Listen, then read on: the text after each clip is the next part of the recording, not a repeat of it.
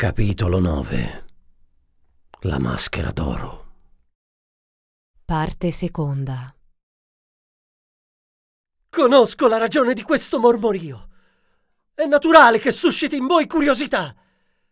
Potrei togliermi questa maschera e mostrarvi il mio volto, ma rovinerei questo banchetto. I vostri appetiti sarebbero completamente annichiliti dall'orrenda visione di ciò che si trova sotto a questa maschera. Ma non per questo mi esimerò dal raccontarvi le ragioni per cui sarò costretto a portarla per sempre. Il mio volto, ahimè, è stato irrimediabilmente sfigurato dal fuoco. In dieci anni di battaglie, nessun nemico è mai riuscito a ferirmi gravemente. Mai avrei pensato che sarebbe stato un amico a cercare di uccidermi durante il mio ritorno verso casa. Tullius, sentendo quelle parole, iniziò a sudare freddo. Sapeva quel che aveva fatto e ricordava alla perfezione ogni singolo giorno passato a studiare un piano che, fino ad allora, si era rivelato perfetto. Ma come poteva saperlo qualcun altro? Ursus, incendiando tutto, non aveva lasciato neppure una singola traccia dietro di sé. Era impossibile che ve ne fossero. Parlo di un amico che è qui, fra di noi. Aggiunse con una punta di sfrontatezza. Si sollevò un forte brusio dalla sala, oltre a un'agitazione generale. Una voce si levò da un angolo della sala. Ci insulti senza avere prove! Dimostralo! Elios sapeva che qualcuno avrebbe chiesto delle prove vi accontento subito! Batté le mani e un servitore portò un'urna. Il mio accampamento sorgeva poco distante da Roma, sui Monti Cimini, e nella notte fu distrutto dalle fiamme. In quell'occasione il mio volto è stato irrimediabilmente sfigurato e il mio corpo ferito. Ma non sono riuscito a difendermi e a uccidere il mio aggressore. Tullius non riusciva a credere a quelle parole. Cercava di far combaciare i pezzi di quella storia, ma niente aveva più senso. Cos'era successo realmente quella notte? Un servo portò un ampio vassoio dal quale Elios prese una tunica da schiavo, quella di Lucius. Questi oggetti si trovavano sul corpo del mio assalitore. Questa tunica da schiavo che, come dimostrano i ricami, appartiene a una famiglia molto nota, e non solo! Da dietro la maschera i suoi occhi si spostarono lentamente verso il vassoio, che rimase a fissare per qualche istante. Lentamente mosse una mano verso il vassoio e, facendo attenzione a mantenere il suo sguardo fisso sui suoi ospiti, volendo assaporare ogni singolo istante e tutta la curiosità che le sue parole avevano scaturito, afferrò quella che sembrava una cordicella. Con inesorabile lentezza sollevò un oggetto dorato che sembrava avere un valore inestimabile era un medaglione con un'incisione che non lasciava scampo a nessun dubbio. Tullius Murena! La folla in subbuglio iniziò a scalpitare. Tullius colse al volo quell'occasione per gettarsi sulla porta d'ingresso, la quale, tuttavia, era chiusa dall'esterno. Tutte le vie di uscita da quella casa erano chiuse sin dall'inizio del banchetto. Ma è ovvio che si tratta di un impostore! gridò Tullius. Tra gli invitati erano presenti un magistrato e altri avvocati del foro, che subito si alzarono, rivolgendo uno sguardo carico di disgusto nei confronti di quell'uomo. Non hai prove, Tullius, mentre qui ne abbiamo uno inconfutabile che ti accusa, disse uno degli avvocati presenti.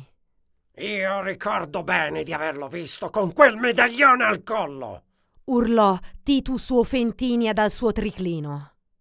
Un altro avvocato aggiunse. Proprio tu denunciasti la fuga di due dei tuoi schiavi tempo fa.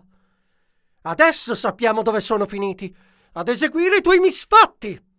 E quel medaglione sarebbe stata la loro ricompensa per aver portato a termine il tuo sporco compito, che gli avrebbe dato modo loro di sparire e iniziare una nuova vita altrove.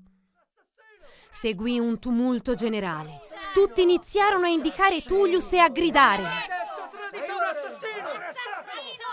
Arrestatelo quel traditore! Bugiardo! Attaccare il nostro signore! Arrestatelo! Assassino! Assassino! Sei un maledetto! Tutta la potenza di quell'uomo vacillò e l'umiliazione che provò in quel momento lo fece schiacciare alla porta. Elios colse l'occasione per ordinare alle guardie di catturarlo, unendosi a quel coro di dita puntate verso di lui. Le guardie irruppero nella sala, mentre Tullius continuava a indietreggiare, avvicinandosi a Elios ancora in piedi. Apparentemente sembrava un'operazione facile. Quell'uomo, seppur con la sua modesta fisicità, aveva una certa età ormai. Ma era un esperto militare, con anni e anni di guerra alle spalle, che gli furono utili per cogliere al volo quell'occasione e difendersi. Piegò il gomito con una velocità inaudita, facendo una giravolta inaspettata su se stesso per raggiungere il volto della guardia e farle perdere l'equilibrio. Con l'altra mano, frettolosamente raggiunse l'elsa del gladio che l'altra guardia portava in vita per estrarlo, mentre con un calcio allo stomaco spingeva via l'uomo. In quel momento balzò in avanti fino a raggiungere Elios, per poi puntargli al collo la lama affilata. State indietro! Buttate subito a terra le armi! Ucciderò il vostro prezioso paterfamiglia qui, davanti a voi, con questa lama! Elios, composto e tranquillo, fissava Tullius negli occhi. Avvicinò le labbra all'orecchio di Tullius e sussurrò. Ma come? Non ricordi, Tullius? Mi hai già trafitto e ucciso una volta. Mentre pronunciava queste parole, con le mani scostava leggermente la tunica per mostrare la cicatrice ancora ben visibile sul suo fianco. Lucius!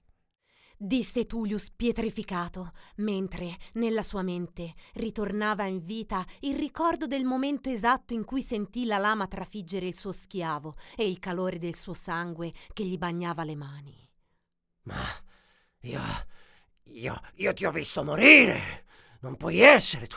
Sei. sei un fantasma! Tullius non riuscì a completare la parola. Una delle guardie, sfruttando il momento di distrazione, con un balzo si lanciò a tutta velocità, con tutto il proprio peso, puntando il gomito verso il collo dell'uomo. Quel colpo inaspettato fece perdere i sensi a Tullius che, piegandosi sulle ginocchia, non poté fare altro che cadere a terra e lasciare la presa sul gladio che era riuscita a conquistare. Il rumore metallico della lama che strideva, strusciando a terra, rimbombò nell'intera sala, mentre le altre guardie si gettavano su Tullius, bloccandolo a terra. Una figura gli si avvicinò guardandolo con disprezzo.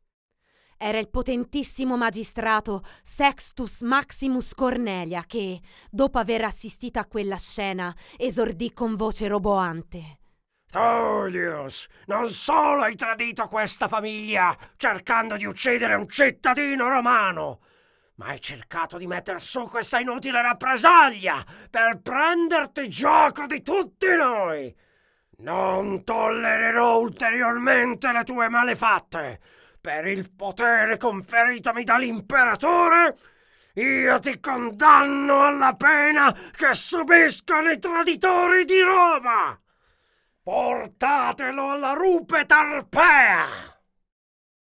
Tullius si dimenò e provò a liberarsi dalla presa delle guardie che lo stavano accompagnando verso la sua sentenza finale.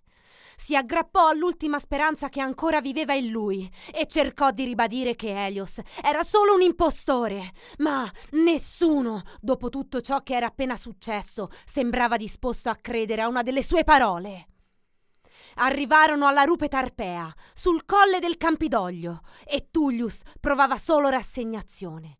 Osservò il cielo per un'ultima volta e cercò di gustarsi quell'azzurro che non avrebbe più visto. ispirò l'aria fresca che profumava di libertà e meraviglia. Poi guardò l'inesorabile vuoto sotto di lui. Intanto il magistrato alle sue spalle rivolse il pollice verso il basso e le guardie, con un calcio nella schiena, fecero precipitare Tullius giù dalla rupe. Il grido assordante che accompagnò il suo ultimo viaggio si disperse nell'eco della valle sottostante, fino ad interrompersi bruscamente con un tonfo sordo e lontano. Chissà se, negli ultimi istanti della sua vita, a Tullius sia tornato alla mente il momento esatto in cui Ursus provò a metterlo in guardia dal prendere la decisione di dissacrare i festeggiamenti dei Saturnalia, punendo i suoi due schiavi. Forse, osservando per un'ultima volta Roma, il suo sguardo riuscì a posarsi sul tempio di Saturno, ben visibile dalla rupe Tarpea, e la sua mente riuscì a comprendere che a decretare la sua fine non erano state solo la sua avidità, malvagità o cupidigia, bensì il volere degli dèi per aver dissacrato i Saturnalia.